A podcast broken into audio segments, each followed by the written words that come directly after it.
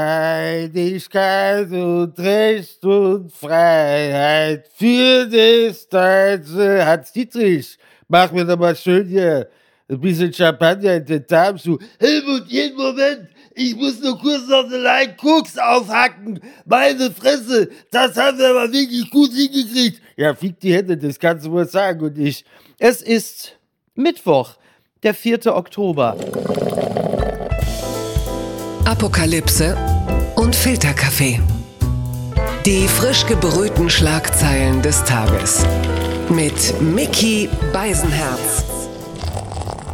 Einen wunderschönen Mittwochmorgen und herzlich willkommen zu Apokalypse und Filterkaffee, der Einheitsnachfeier-Podcast. Herzlich willkommen, auch heute besprechen wir natürlich das, was wichtig ist, was ist von Gesprächswert, worüber lohnt es sich zu reden. Und ich freue mich wahnsinnig, dass ich endlich mal im Rahmen des Podcasts mit ihr wieder reden darf. In der Regel wird dieses Vergnügen nämlich nahezu ausschließlich Markus Feldenkirchen zuteil. Aber er ist ein Mann, der nicht so eifersüchtig ist und er hat gesagt, ja komm, dann macht ihr das halt.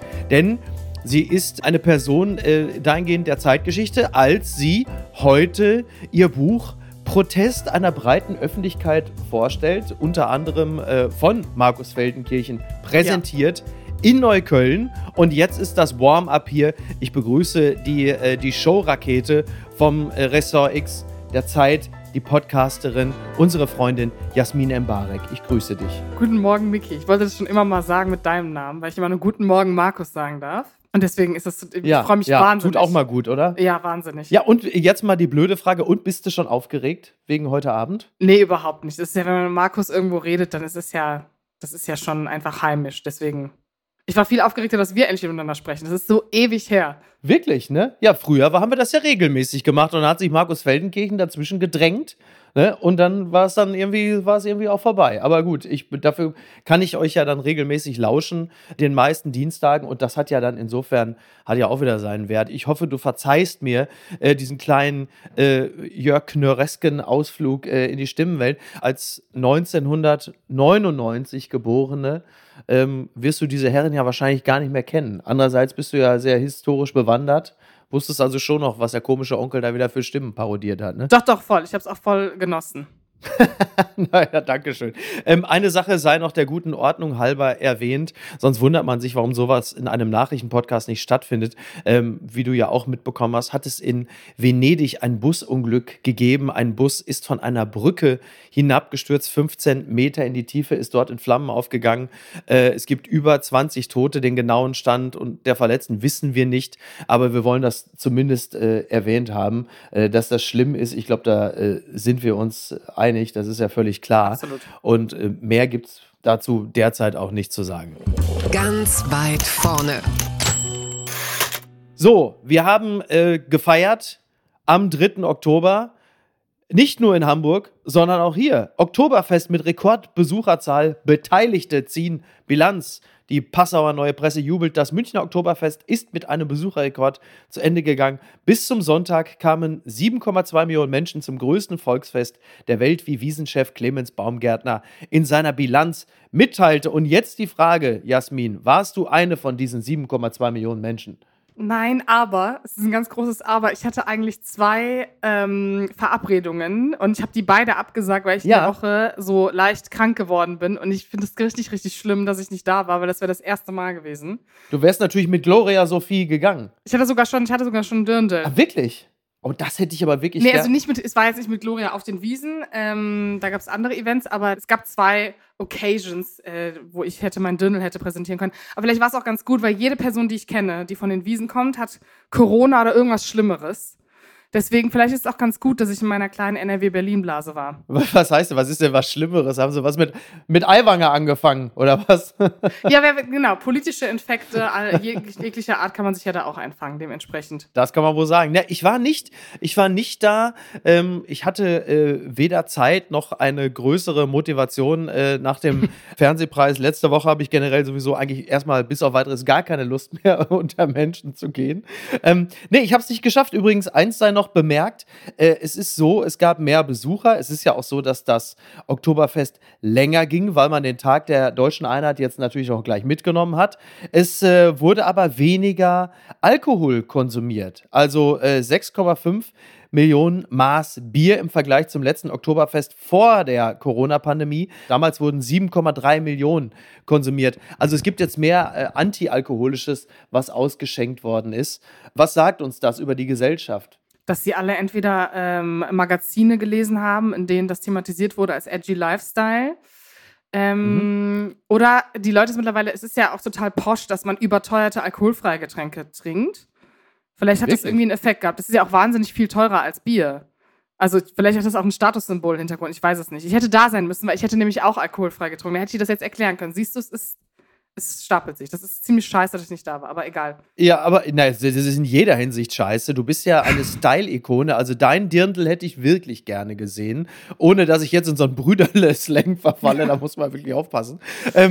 Aber diese poschen, antialkoholischen Getränke, was ist denn das? Also jemand, der sozialisiert ist wie ich im Ruhrgebiet, der würde natürlich nie freiwillig sehr viel Geld für Antialkoholisches ausgeben. Ich bin ja schon sehr lange antialkoholisch, aber früher war das so, dass du halt entweder so ein bisschen Fanta mit Wasser gestreckt und eine Zitronenscheibe bekommen hast und jetzt kriegst du ja irgendwie Korianderblätter gemischt mit Räubuschtee und einem Schuss White Peach Schweppes und du zahlst dafür aber irgendwie so dein Stundengehalt als Journalistin.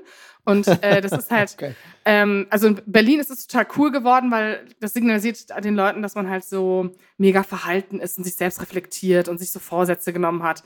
Genau, aber es ist genauso aggressiv, geht es auf der anderen Seite weiter. Ich habe das Gefühl, es entzweit sich richtig krass. Also die einen Seite sind so mega pro Alkohol, die anderen sind so mega anti und es prallt dann bei so Events immer so krass aufeinander und dann redet man nur über diese Scheiße. Es wird nicht mehr gefragt, wann du schwanger bist, sondern warum du dieses Getränk jetzt gewählt hast und meinst, dass Basilikum in einen Drink gehört, aber ich finde diese Diskussion toll. Aber es ist schön, dass dann doch am Ende diese beiden Lager wieder versöhnlich zusammenkommen, wenn sie auf der Toilette gemeinsam koksen. Das muss man doch dann auch wieder positiv betrachten und sagen, siehste, da bringt man diese Welt noch wieder zusammen. Und das finde ich schön, ist ein starkes Signal in dieser sturmumtosten Zeit. Die Schlagzeile des Tages. Offizielles Einheitsfest in Hamburg. Olaf, Otto, Olivia. So schreibt es der Spiegel. Prominente aus Politik und Kultur reisten für die Festlichkeiten zum Tag der Deutschen Einheit nach Hamburg. In der Innenstadt kamen Hunderttausende zusammen. Ja nun, ich wohne ja in Hamburg und über uns kreisten seit Tagen die Helikopter. Jetzt weiß man, meine Frau ist hochgradig kriminell. Sie fühlte sich tagelang verfolgt und hatte natürlich auch ausreichend Grund zu glauben, die Bullen seien nur wegen ihr unterwegs. So war es aber nicht. Es war tatsächlich natürlich so, dass dann mehr und mehr abgesperrt worden ist. Wir aßen am Montagabend unweit der Roten Flora, also dem linken Zentrum, zu Abend, als da die, hat man früher die grünen Minnas genannt, also bestimmt 20 Einsatzwagen fuhren da schon hin, also man wusste, das wird dir vielleicht so ein kleines G20-Gipfel-Revival, Olaf Scholz, wir erinnern uns, Hafengeburtstag, Knick-Knack, so war es denn nicht. Aber man hat dann die Deutsche Einheit gefeiert. Auf der Mönckebergstraße gab es Stände, 16 Stände von den einzelnen deutschen Bundesländern und in der Elbphilharmonie gab es dann das große Zeremoniell mit ganz vielen Rednern, auch Gästen wie zum Beispiel Gerhard Schröder, der ist extra als Vertreter Russlands angereist, aber zum Beispiel auch Christian Wulff oder Makeev, der ukrainische Botschafter, Wladimir Klitschko, aber halt eben auch Olivia Jones und Otto Walkes. Du hast dir sicherlich alles angesehen und warst entsprechend ergriffen. Nee, ich war eher ergriffen von einer Debatte auf dem verbotenen Medium X. Nämlich, dass Leute die ganze Zeit darüber geschrieben haben, dass dieser Tag von keinem Menschen mehr gefeiert werden würde oder dass man das nicht mehr tun darf. Also ich dachte irgendwann so, in welcher Sphäre bewegen sich eigentlich diese Leute? Weil ich war gestern in Berlin unterwegs. Also alles war bereit und es ist auch alles voll, alles war überlaufen. Deswegen hatte ich das Gefühl, eigentlich sind alle Leute total da. Und ich habe mich auch so ein bisschen mitreißen lassen. Ich hatte fast selber schon so ein Deutschland-Fähnchen in die Hand genommen. So, weißt du, das ist ja eigentlich nicht so mein Ding. Aber ich habe die Feierlaune gespielt. Vielleicht ist es auch Hast du den Hermann Gröhe gemacht? Bist du da so wie Hermann Gröhe? Das war ein schönes Bild. Ich sehe jetzt schon unsere Hörerin Ella, liebe Grüße, wie sie dich jetzt schon so Gröhe-artig bastelt. Ich schwöre. Wie Angela Merkel, die angewidert die Deutschlandfahne weg. Ja. Aber Angela Merkel gibt mir so eine ganz Porsche, weißt du, so in so einem Dior-Design. Da sind so Emblems drauf mit so kleinen Glitzersteinchen und ich will die dann so. Und natürlich unten auf meiner Deutschlandfahne ist natürlich ein kleiner Kopf von Markus Söder. Wenn Ella das basteln kann, ist natürlich super. Ja, das ist klar. Genau. Das macht die. Also ich will ehrlich sein, ich habe es nicht gefeiert. Ich war sogar tendenziell dahingehend genervt, dass natürlich alle Straßen abgesperrt waren und mein Bruder und seine Frau waren hier in der Stadt und das Hotel war in der Nähe der Elbphilharmonie. Das war also gar nicht so einfach, sie mal eben kurz anzufahren mit dem, also ich wollte sie nicht mit dem Auto anfahren, ich wollte das Hotel anfahren, wo sie drin war. Muss man vielleicht auch dazu sagen, man hat ja teilweise zu seinen Verwandten gestörtes Verhältnis. Also bevor man mich da missinterpretiert, soll ja passieren.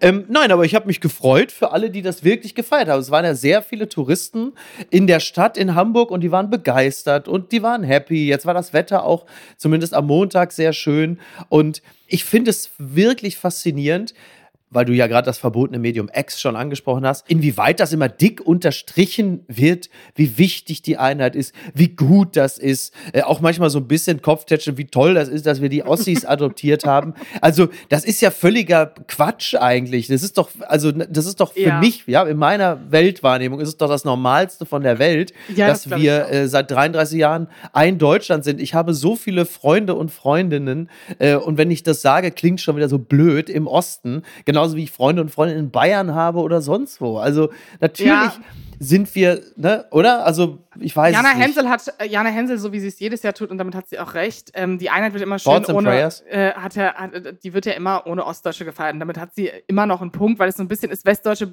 geben sich so einen Schulterklopfer dafür, dass sie nicht vergessen haben, dass wir halt eins sind und dass sie das als Argument benutzen können zwischendurch, wenn sie irgendwie nicht wissen, wie sie Sozialpolitik rechtfertigen wollen oder den Kampf gegen die AfD, dann ist es ja immer gut, das Ostargument zu bringen. Also dementsprechend richtig. Auch der symbolische Selbstergötzungsfeier. In dem Punkt würde ich ihr sehr, sehr recht geben. Nichtsdestotrotz würde ich dir auch beipflichten, dass es der Hype darum, dass man eine demokratisch sehr wichtige Entscheidung getroffen hat, es ist ja eher ein bisschen beschämend, wie lange es gedauert hat am Ende des Tages, aber okay.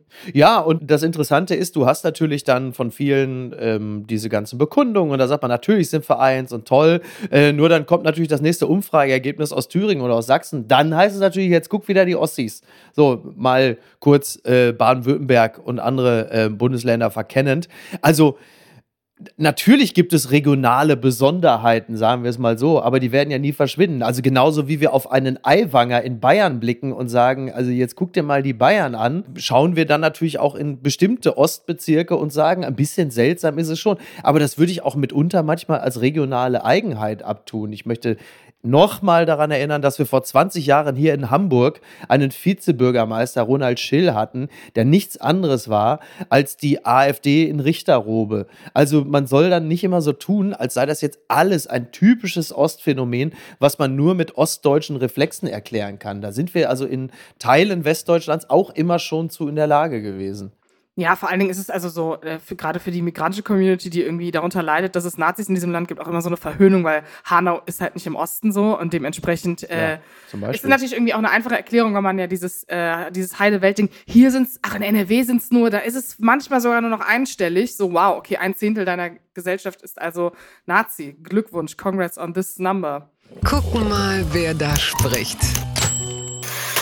Angela Merkel zeigt sich seit ihrem Amtsende erstmals wieder der Öffentlichkeit. Das berichtet der Fokus. Ich fand das so, die Meldung, das liest sich fast so ein bisschen so wie dieses Wildschwein da irgendwo in Brandenburg, wo man da ist es ein Löwe, ist es so ein bisschen, ich sehe das plötzlich wie so ein Nachtsicht zum Foto, so ein grüner Schimmer, so, Moment mal, ist das nicht die Kanzlerin? Ach, was hier? Ach, ich wollte eigentlich nur mal. Nein, es ist also so, dass die ehemalige Bundeskanzlerin Angela Merkel ihr erstes TV-Interview seit ihrem Amtsende gab, und zwar Mitri Sirin im ZDF, und sie spricht natürlich auch über ihre Zeit in der ehemaligen DDR. Wie viele bemerkenswerte Sätze der Ex-Kanzlerin sind dir so hängen geblieben? Nur, dass sie gesagt hat, dass sie über ihre Ostmarginalisierung sich nicht getraut hat, darüber zu sprechen. Das fand ich ein total interessantes Statement, weil ich auch so dachte, okay, also egal, wie man das jetzt interpretiert, dass sie das jetzt hinterher schiebt, finde ich irgendwie bemerkenswert. Als hätte sie so ein kleines Schuldgefühl, dass sie doch nicht die Repräsentantin dieser Minderheit war, die sich viele gewünscht haben. Den Rest fand ich irgendwie alles sehr vorhersehbar, wenn man ihr vorher die letzten 16, 17 Jahre zugehört hat. Aber den Satz fand ich irgendwie als würde sie noch so ein bisschen was von ihrem Image retten wollen, weil alle mal sagen, ja, sie war eh nie für die Ossis da. Naja, sie war ja aber auch nie wirklich für die Frauen da, oder? Also wenn man es mal ehrlich nimmt. Also das war ja das, was man ihr auch immer vorgeworfen hat und das glaube ich oft auch völlig zu Recht, dass sie Frauen, also so als Repräsentantin der Frauen hat sie sich ja nun auch nicht wirklich gesehen. Oder vielleicht habe ich da auch entscheidend etwas verpasst, das kann ja sein. Ja, also die Meinung gibt es, aber ich finde immer noch dieses, dass wir jeder Person mit Marginalisierung zuschreiben, wenn sie irgendeine Machtposition bekommt, solle sie doch bitte vollumfänglich alles repräsentieren. Ja. Oder auch, also auch nur 10% davon. Ja, das kann man kritisieren, aber dass die Frau wiedergewählt wurde und die Demokratie sich dafür entschieden hat, ist ja wohl ein Argument genug dafür, dass es irgendwie trotzdem gereicht hat. Ich finde es halt immer schwierig, im Nachhinein zu sagen, sie hat nicht genug für die und die Gruppe getan. Die ist nicht Kanzlerin geworden, damit es allen Frauen besser geht. Da würde vielleicht Jagoda würde mich jetzt, glaube ich, dafür ohrfeigen, wenn sie das hört. Das gar kann sein. Nee, aber also da bin ich, glaube ich, total abgebrüht. I'm sorry. Eine Sache wollte ich dir unbedingt erzählen, als du diese Headline vorgelesen hast. Ja, bitte. Ich dachte erst, ich habe das Foto von Mitri auf seinem Instagram gesehen mit ihr und dachte, es wäre ein KI-Bild. Ich habe es auch gedacht, wobei ich habe das gedacht in der Weltwahrnehmung von Männern meines Alters. Ich habe gedacht, es sei die Wachsfigur. Also du hast einfach gedacht, es sei ein KI-Bild und ich habe gedacht, es sei die Wachsfigur, weißt du, er sei irgendwie da, keine Ahnung, da irgendwo in Berlin Dungeon und dann hätte und dann war es halt dann doch die echte. Das war die echte, ja genau, hat mich schon krass über. Weißt du, woran ich es dann erkannt habe? Ich habe länger hingeguckt und habe dann gemerkt, no Age-Shaming, aber habe gedacht, nee, das Gesicht, das ist ein bisschen, das hat noch ein bisschen Reife gewonnen, es muss echt sein und dann habe ich mich wahnsinnig gefreut. Ich fand auch übrigens cool, dass Mitri Sirin es gemacht hat. Ich fand es trotzdem, das Interview, auch wenn viele erwartbare Dinge da waren, trotzdem sehr hörenswert, aber das ist ja wie alles, ich geier auch immer auf sowas, ne? Also so, wenn Markus Söder oder Angela Merkel irgendwo sitzen und irgendwie sprechen, dann ich bin eh die Erste, die anschaltet, egal ob es irgendwie gehaltvoll ist oder nicht, aber das weißt du ja schon. Werbung. Mein heutiger Partner ist Barissimo. Die Kaffee-Eigenmarke von Aldi. Ah, ist das nicht eine herrliche Vorstellung? Ihr sitzt in eurem Lieblingscafé draußen in der Sonne. Ihr genießt einen herrlichen Espresso in Barista-Qualität. Und dann fällt euch ein, ja, ich wohne ja auf dem Land. Ich wohne ja irgendwo in der Peripherie. Es gibt ja gar kein schönes Café, wo ich mich hinsetzen kann. Aber ich habe einen Stuhl, ich habe einen Tisch, ich habe einen Garten und...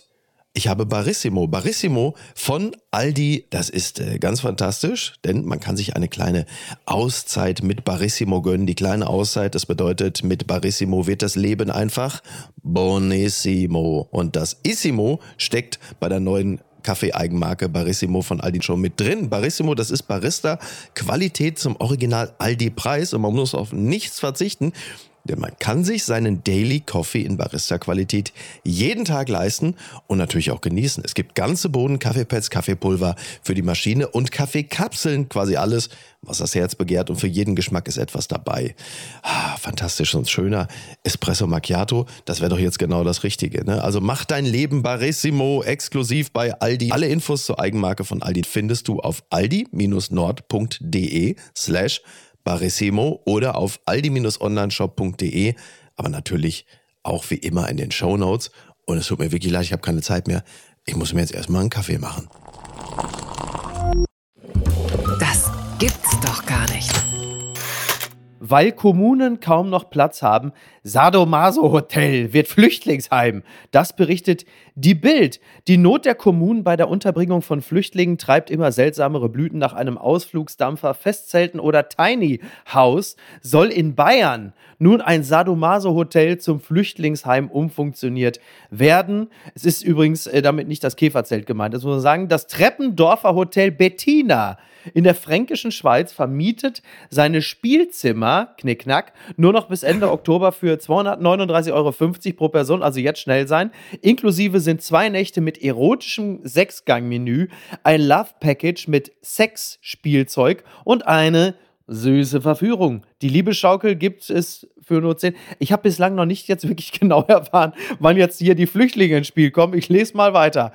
Also es sind Rosi und Dieter Klein, die übergeben ihr Hotel an Kerim Shkreli, der hier ein Flüchtlingsheim einrichten will. So, alles klar. Jetzt kommen wir langsam, also es ist wohl ein beliebter Ort der Lack- und Leder-Community und das wird jetzt dann auch ein Flüchtlingsheim, weil eben besagter Kerim Shkreli weiß, dass man damit ja auch durchaus ein paar Euro machen kann und dann wird das Ding umfunktioniert. Ich gehe fest davon aus, dass du dir jetzt auch nicht öffentlich mit mir darüber Gedanken machen möchtest, wie dieses erotische Sechsgang-Menü aussehen könnte, weil ich sehe da eigentlich immer rheinländische Mit-50 50er, die also befreit von sämtlichen Textilien halb im Kartoffelsalat hängen. Und also das sind so Sachen, da möchte ich mein Gehirn von frei halten. Deswegen lass uns bitte über die Art und Weise reden, wie man versucht, mit kreativen Lösungen Flüchtlinge unterzubringen. Ja, ich finde es also schön, dass die Fränkische Schweiz so prüde ist, weil anscheinend lohnt es sich mehr, das für diesen sozialen Zweck herzugeben, als es an Pärchen zu vermieten, die sich entdecken wollen. Also ich bin davon Fan. Ich glaube, jede Unterkunft kann in eine gute Unterkunft umgewandelt werden, gerade wenn wir dauernd darüber sprechen, ob wir überhaupt genug Kapazitäten haben. Deswegen, also auf der Schaukel kann man auch andere Dinge machen. Da kann man auch so schaukeln drauf. Das ist absolut richtig. Ja, jetzt mal kurze Frage, weil das ist ja in der Fränkischen Schweiz. Wenn das Ding dicht hat ab November, wo geht denn dann Markus Söder in seiner Freizeit? Also gut, wir biegen falsch ab. Also sag mal, Micky. Also ich weiß auch nicht, was irgendwie, das muss dieser Einheit. Die Bild-Zeitung hat doch noch damit geworben, 33 Schnäpse, die Einheit irgendwie verkörpern. Und ich habe die natürlich zu Testzwecken alle gestern als guter Demokrat und Bundesbürger, habe ich die natürlich alle. Ich komme mal zurück auf das Thema. Ich warte ja darauf, dass in Deutschland jetzt zur Krisenbetrachtung das Turnhallometer eingeführt wird. Also, dass man einfach Deutschland, so wie wir das, und ich möchte da jetzt nicht die Dinge unglückselig vermengen, ja.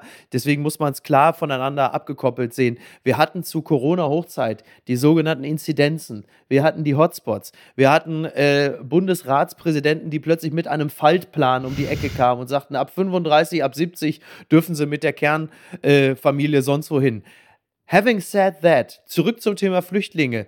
Was gibt es demnächst für Marker, die Bundesdeutschland sagen, in der Region sieht es so aus, in der Region sieht es so aus, da geht noch was, da geht's nicht mehr, da knirscht es jetzt. Das Turnhallometer, wenn die Turnhalle voll ist, dann ist klar, jetzt sind die alle an Anschlag. Du hast es sicherlich auch gelesen, beziehungsweise gesehen, dass unser Bundespräsident Frank-Walter Steinmeier sich auch zum Thema geäußert hat. Und ich fand das bemerkenswert, denn er hat sich dafür ausgesprochen, die illegale Migration einzudämmen. Wir brauchen eine Begrenzung der Zugänge. Das ist keine Frage. Ob die bei 200.000 oder 500.000 oder 800.000 liegt, darauf bitte ich die Antwort von der Politik zu erwarten. Also, dass jemand, der Bundespräsident ist, sich jetzt schon dafür ausspricht, für die Regelung und dass er sagt, dass sich die Ankunftszahlen in Deutschland verringern. Ich fand das einen erstaunlichen Eingriff in die Technicalities der deutschen bzw. europäischen Asylpolitik. Ich hätte das nicht erwartet und ich hätte auch diesen, und das kann man ja durchaus, glaube ich, sagen, rechten Kurs, fand ich überraschend, bemerkenswert vom Bundespräsident, der ja meistens eher für so Kirchentagsreden bekannt ist. Ich kann mir gut vorstellen, dass das für Olaf vielleicht eine Entlastung war, dass man da jemanden vorschickt, dass man das Gefühl hat, die Sozialdemokraten, schaut man ja in die Umfragen, kann man ja schon sehen, wenn da irgendwie plus 9% bei der AfD sind und so minus 8 bei der SPD, würde mich die Wählerwanderung, die tatsächliche von dem einen zum anderen Lager wirklich interessieren, dass man da irgendwie das Gefühl hat, okay, mit solchen Aussagen gewinnt man solche Menschen zurück. Ja. Ich finde halt, dass man sich an dieser Begrenzungsfrage so entlanghangelt, übrigens auch sehr clever. Zugänge benutzt er hier. Er spricht ja explizit nicht von Asylanten, sondern halt von den anderen Menschen, die kein Bleiberecht haben und hier eigentlich an der Grenze abgewiesen werden müssen, wenn bestätigt wird, dass sie kein Bleiberecht haben. Das ist wirkt für mich eher wie so ein Hilferuf, dass man die SPD wieder in so die Mitte der Gesellschaft manifestiert, weil sie asylpolitisch auch mal was Rechtes sagen kann. Dass man da jetzt irgendwie Steinmeier mit missbraucht für, ob das so ein cleverer Take ist, Stichwort, dass er sonst nur Kirchentagsreden hält. Weiß ich nicht. Ich dachte so, okay, ach du jetzt auch noch? Okay, congrats. Was macht man jetzt mit dieser Aussage? Ja, ist es möglicherweise auch ein bisschen dem Umstand geschuldet, dass plötzlich die Nation sich emotional dem Ex-Bundespräsidenten Gauck zuneigt, dem man ja, glaube ich, grundsätzlich eine menschenfreundliche Haltung jetzt nicht absprechen will, der sich aber zuletzt in Migrationsfragen ja dahingehend geäußert hat, dass man wohl auch in Zukunft harte und unmenschliche Entscheidungen wird treffen müssen. Und dafür gab es auch Kritik, ja, aber es gab auch vor allen Dingen viel Zuspruch im Sinne von, da ist einer den Realitäten zugeneigt und traut sich auch, Dinge anzusprechen, die in Zukunft passieren werden. Naja, also jetzt ist es halt für Steinmeier, er redet ihm halt den Mund nach. Also das meinte ich mit, das ist irgendwie so ein verzweifelter Hilferuf innerhalb, also wirkt so, als würde die SPD denken, okay, welche Männer mit Strahlkraft können jetzt bitte noch die gleiche Aussage tätigen, weil es anscheinend gut ankommt, wenn man diesen Kurs einnimmt. Auch dass Gauck irgendwie so ein bisschen auferstanden ist mit dieser Aussage, da wurde auch in diesem Podcast schon genug drüber geredet, aber also es macht es noch peinlicher, weil es ja so ein Nachreden ist. Also wäre es jetzt ein innovativer Move gewesen von Steinmeier, irgendwie den Konservatismus der SPD damit neu zu definieren, hätte man sagen können, okay, kann man mögen oder auch nicht. Aber weil das, wie gesagt, ich meinte ja gerade noch einer, weiß ich nicht, wo der Impuls jetzt herkommt, dass er irgendwie glaubt, dass er in den nächsten großen Podcast eingeladen wird und eine Stunde definieren kann, was er unter guter Flüchtlings- und Asylpolitik hält. Aber genau, ich glaube, es bleibt auch immer bei diesem Zitat und morgen sagt noch jemand was. Oder vielleicht sagt Markus Söder noch mal was und dann ist es auch wieder viel interessanter. Gewinner des Tages. Heute wird der Gewinner oder die Gewinnerin des Chemie-Nobelpreises 2023 bekannt gegeben. Um 11.45 Uhr bereits bekannt gegeben wurde der Gewinner bzw. die Gewinnerin des Physik-Nobelpreises. Und der ging nach München. Ich habe ja gesagt, für das große Experiment, wie viele Maß Bier in eine Person passen. Da musste ich mich bereits von Niki schelten lassen. Sie hat gesagt, sowas schreibst du künftig nicht mehr bei Twitter, sonst nehme ich dir das Handy weg. Ich fand, das war ein blitzsauberer Gag. Aber gut, die Physik-Nobelpreisträger heißen Jean-Pierre Agostini, Ferenc Krausch vom Max-Planck-Institut sowie an Lullier von der Universität Lund. Also jetzt wahrscheinlich nicht Jakob Lund, sondern Lund. Und die haben sich um kurze Lichtpulse, also ach, weißt du was, Attosekunden und Milliardsekunden. Ich weiß, dein Mann, der ist doch Quantenphysiker, wenn ich mich nicht irre. Der muss doch jetzt eigentlich da sitzen und jetzt die ganze Zeit bei den Nobelpreisen. Das ist doch wahrscheinlich sein Super Bowl, oder? Es geht so.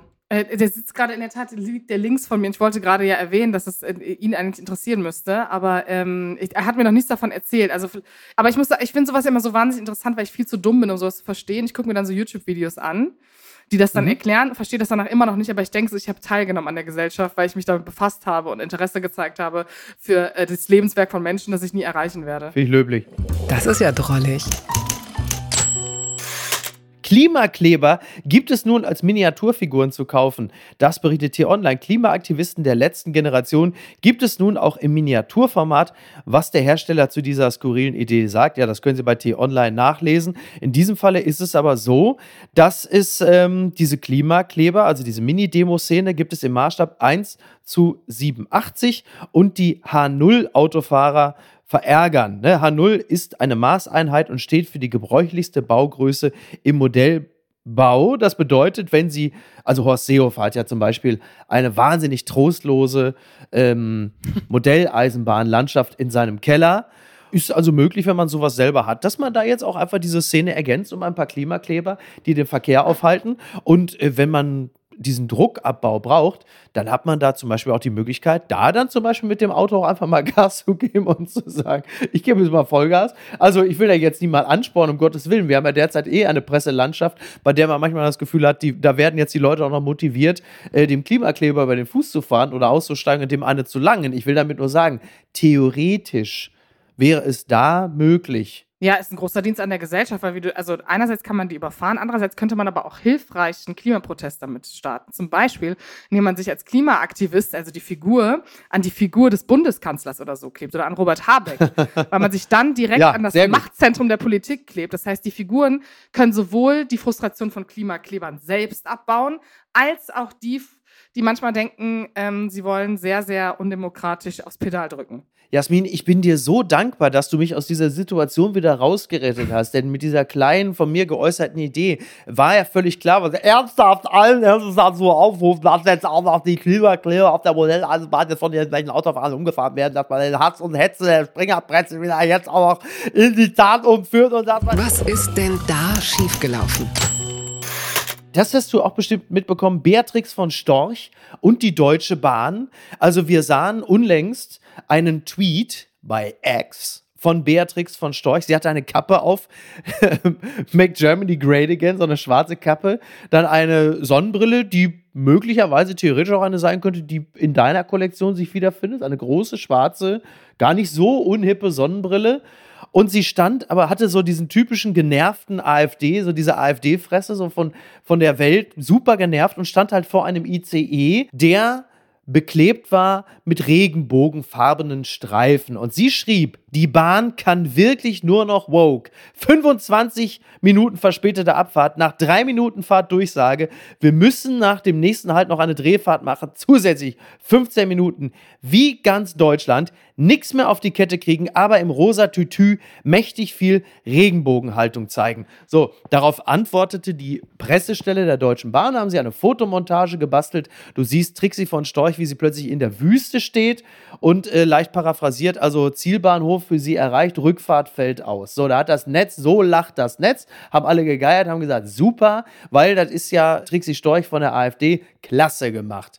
So, und dann sitzen wir da und sagen, Ich glaube, Marketingtechnik kann man da schon Witze machen. Es wurde auch schon bei anderen Politikern Witze gemacht. Ich finde das jetzt so hoch zu schaukeln schwierig. Aber, und das ist das große Aber, gerade auf X, gibt es einfach denjenigen Nahrung, die sich schon die ganze Zeit darüber ergötzen, über die Bahn und über staatliche und Privatisierung. Und dann diese ganze Downward-Shithole-Spirale, die hätte man, also die, in dem Moment, als ich das Bild gesehen habe, wusste ich, dass die kommt. Das kann man sich natürlich alles sparen, weil es erstens wahnsinnig viel Publicity ist für eine sehr, sehr rechte Politikerin, die in einer Partei ist, in der Holocaustleugner sind und man möchte auch nicht wissen, was sie sonst so privat am Essenstisch erzählt. Das heißt, so kann man sich sparen. Ist halt die Frage, auf wessen Kosten dieser Gag passiert, was sich da für Menschen mit mobilisieren. Es haben ja auch durchaus demokratische Menschen dann kritisiert, wie es sein kann, dass ein Unternehmen, das staatlich subventioniert ist, solche Gags machen kann über Politiker, die im Deutschen Bundestag sitzen, wo du halt, die eine Reichweite haben. Ja, genau, aber die eine Reichweite haben, wo man weiß, okay, die Aggressionen entladen sich halt nicht auf den nicen White People auf Twitter. Weißt du, was ich meine? Also dem Ganzen zustimmen und irgendwie den Gag, I totally see it, aber ich finde einfach gerade so, also so penetranten Figuren wie ihr, so mega die Plattform geben und dann so ein, dass das überall ist, I don't know. Aber ne, ich würde sie auch in die Wüste schicken, aber ich verstehe die Kritik einfach. Ich glaube, ich bin da zu angefasst selber von. Es tut mir leid. Ich konnte jetzt nicht zustimmen. Ja, also zunächst einmal muss man sagen, klar, ne, dass die Bahn jetzt das erste Mal eine Person an irgendeinem Zielort in der Pampa abstellt und es absichtlich macht, da kann man natürlich auch mal stolz auf sich sein und sagen, das haben wir wirklich mal gut hingekriegt. Ich bin mir nicht ganz sicher, ob das so wahnsinnig schlau ist von der Deutschen Bahn, auch noch damit zu kokettieren, dass irgendwas nicht funktioniert. Das sei mal dahingestellt. Ja. Ich finde es auch nicht besonders clever. Beatrix von Storch, die ja also definitiv zu den unangenehmsten Personen in einer ohnehin schon wirklich ekligen Partei zugehören, muss man sich auch überlegen. Eine einzige Sache würde ich im Kern, dass die Regenbogenfahne nicht mehr nur für die Queer-Community steht, sondern mittlerweile auch eine Chiffre geworden ist für eine absolut inhaltsleere Pose, die man sich gerne irgendwo draufklatscht, wenn der Laden sonst nicht läuft. Also Stichwort Regenbogenbinde, DFB, Katar. Diesen Punkt würde ich ihr grundsätzlich lassen und den werden natürlich auch andere noch feststellen, dass es nicht damit getan ist, irgendwo eine Regenbogenfahne draufzuhauen, weil der ganze Laden nicht läuft. Da würde ich ja noch mitgehen. Nur, das würde ich natürlich ungern bei Beatrix von Storch sagen. Da hast du aber mal wirklich mal clever angestellt. Naja, aber vor allem, weil sie es ja auch einfach absolut benutzt in ihrer absoluten Hasspropaganda gegen jegliche Personen, die nicht hetero sind auf dieser Erde. Wo ich mir auch ganz ehrlich denke, also egal, was auf dieser Bahn draufklebt, die haben ja auch wahnsinnig viel Zeit zwischendurch, wenn diese Züge irgendwo stehen. Da kann man auch was Schönes draufkleben, weißt du, was ich meine? Also so, I get it. Ja. Aber irgendwie bin ich auch so, ja gut. Hauptsache, die Regenbogenflagge klebt drauf und nicht was anderes, ne? Ja. Na, vor allem, ja, stimmt. Übrigens, ich bin auch schon häufiger in einem ICE irgendwo stehen geblieben mit einer Deutschlandfahne drauf. Also, das haben wir auch schon häufiger gehabt. Ne? Und eine Sache, wir sind ja beide regelmäßige Bahnfahrer. Und eine Sache würde ich auch gerne mal kurz noch notiert haben.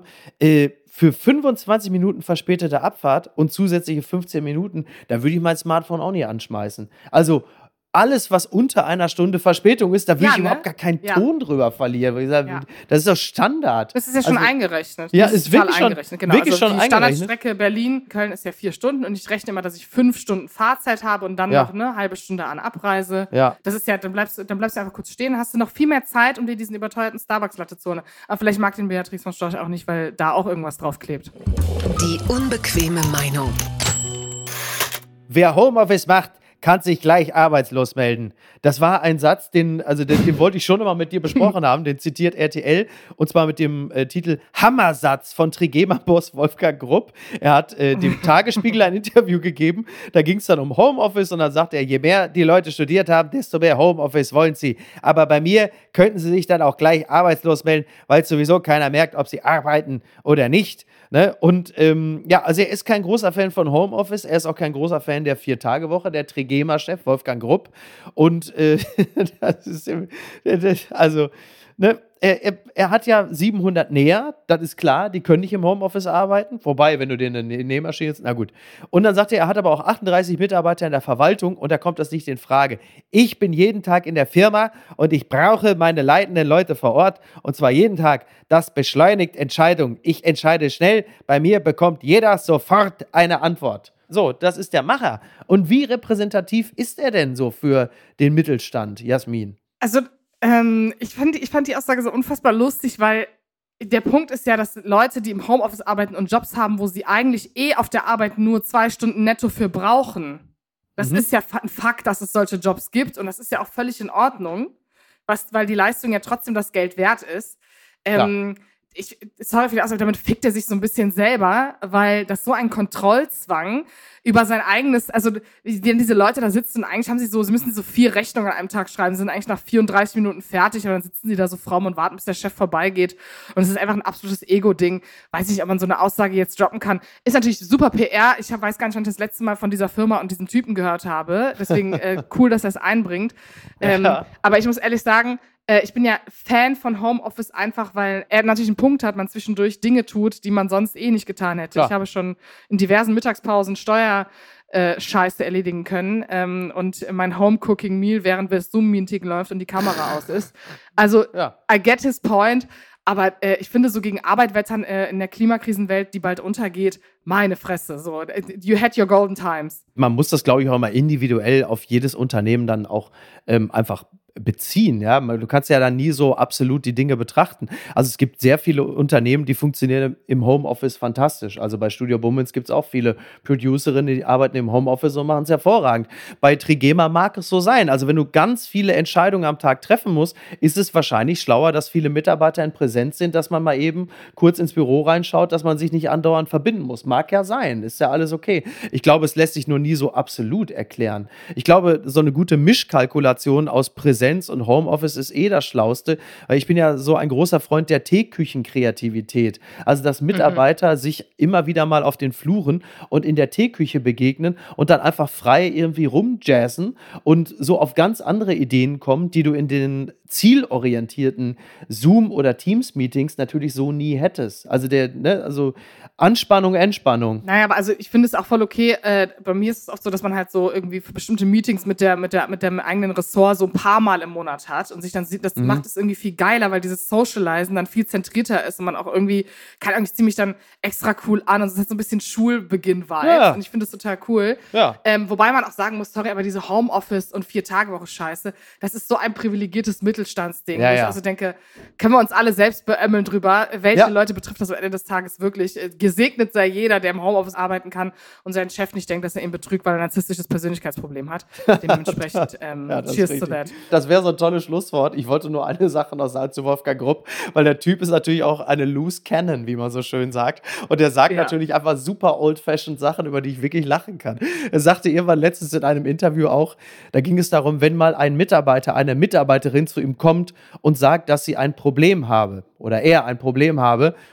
Und dann sagte er, relativ unachtsam würde ich sagen, ja, dann sage ich ihm, dass er ein Versager ist. Wo du denkst, ja. Wo man sagt, das ist doch mal erfrischend. Das haben wir doch in unseren achtsamkeitstriefenden Zeiten relativ selten, dass einfach mal einer kommt, dann sage ich dem, dass er ein Versager ist. Toll. Ne? Ja, vielleicht funktioniert der Kapitalismus dann wieder besser. Ja, möglicherweise. Twitter, 280 Zeichen Wahnsinn. Bluesky, ist das die Alternative zu Twitter, fragt der WDR. Seit Elon Musk den Microblogging-Dienst Twitter übernommen und in X umgetauft hat, gibt es Abwanderungstendenzen. Mit Bluesky tut sich eine neue Alternative auf. Die nutze ich jetzt mittlerweile seit ungefähr 48 Stunden auch. Du bist mittlerweile auch da. Und jetzt ist natürlich die Frage, inwieweit hat dieses Modell, hat dieser Dienst eine Zukunft und was finden wir dort vor, was wir bei X vermissen, beziehungsweise was finden wir dort nicht mehr vor, was wir bei X ganz schlimm finden? Also ich bin seit gestern Vormittag 11 Uhr ungefähr da und ich kriege nur diese ganz komische Springer wollten wir rauslassen Diskussion mit und dann zwischendurch so Leute, die halt so total selig das weiter tweeten, was sie tweeten oder ja. Leute, die über Aserbaidschan und so berichten, also man folgt ja dann den Leuten, denen man eh schon gefolgt ist. Das heißt, ich habe alles, bis auf die komische Werbung mit irgendwelchen halb ausgezogenen Anime-Girls, die ich vorher hatte. Aber ich hänge natürlich auch auf X rum und denke dann zwischendurch so, boah, irgendwie ist dieser illegale, wütende, wir zerfleischen uns Vibe, irgendwie turnt mich das natürlich auch trotzdem mehr an. Ja. Deswegen, ich bin natürlich nur auf Blue Sky, damit mir niemand sagen kann, dass ich eine böse Person bin. Natürlich. Aber, also den Thrill, I don't get it yet. Fühlst du dich da wohl? Es geht, also bei mir war es ja nun so, ich bin ja in erster Linie, habe mich da angemeldet, zum einen natürlich aus reiner Eitelkeit, man will ja auch nichts verpassen, ja. Aber in erster Linie, weil natürlich ein paar Leute sich von X verabschiedet haben, die ich aber gerne lese. Und wenn die darüber wechseln und ich das mag, was die schreiben und ich mich für deren Newsverarbeitung interessiere, na gut, dann wechsle ich halt dahin und gehe dann in deren Feed. Was ich aber auch sofort festgestellt habe, ist, dass ich mich also von Sekunde 1 an von Leuten dort absauen lassen musste. Es gab sofort irgendwelche Fake-Accounts, die dazu aufriefen, mir was in die Schnauze zu hauen. Also, dass das jetzt weniger toxisch sei als bei Twitter, das habe ich offen gestanden noch nicht wirklich festgestellt. Und was ich da bemerke, ist, dass man sich da natürlich in schöner Einigkeit verbunden ist und um Gottes Willen bloß nie jemandem irgendeine Einladung schicken soll, der möglicherweise ein Stück weiter rechts steht, politisch oder vielleicht mal zur Kontroverse einlädt. Also da bleibt man dann auch schön unter sich und bestätigt sich eigentlich die ganze Zeit gegenseitig in der Meinung.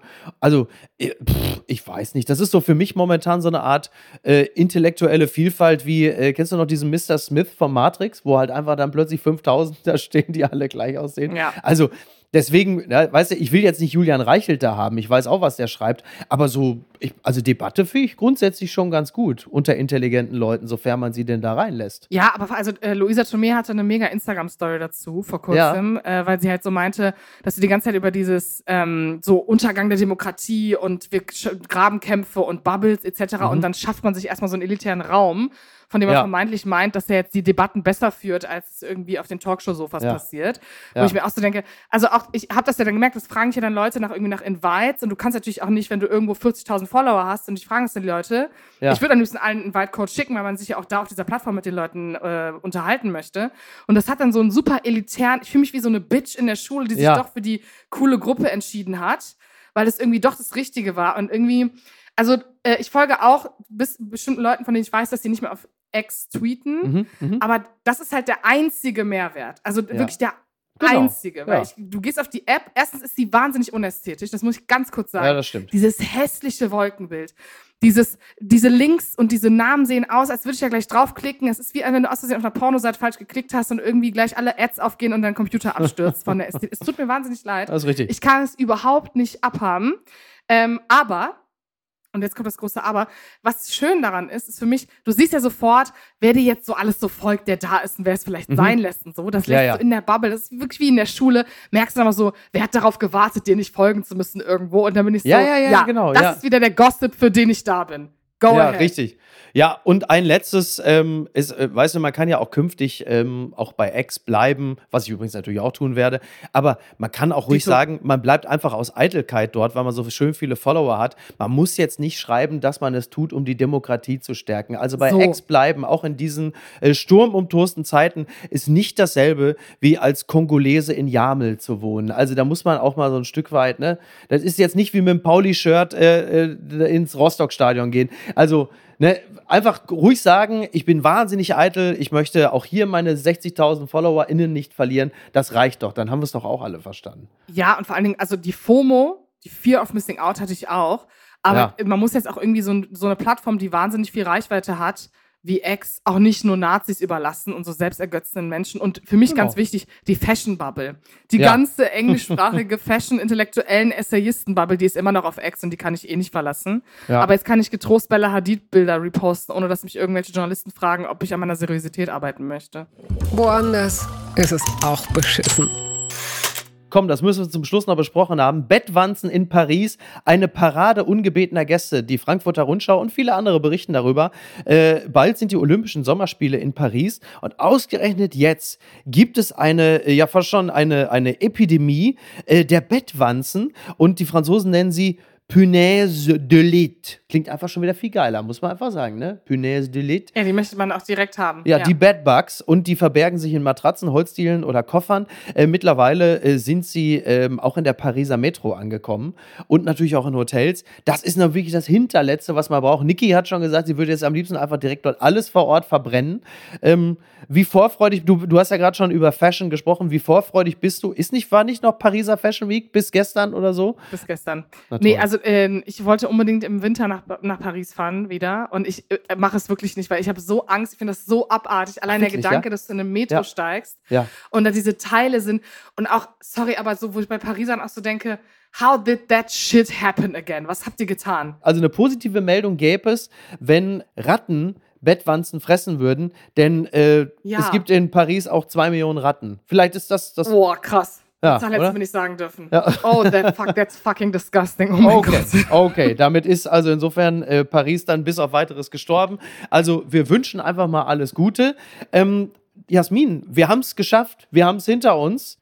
So, und noch einer hat frei. Kevin McCarthy, der ist nämlich gerade eben gestürzt worden als Vorsitzender des Repräsentantenhauses. Matt Gaetz, der rechte Hardliner, hat diesen Antrag in die Welt gebracht und man hat sich mehrheitlich dafür eingesetzt, ihn abzusetzen. Also es bleibt lustig in der US-Politik bei den Republikanern.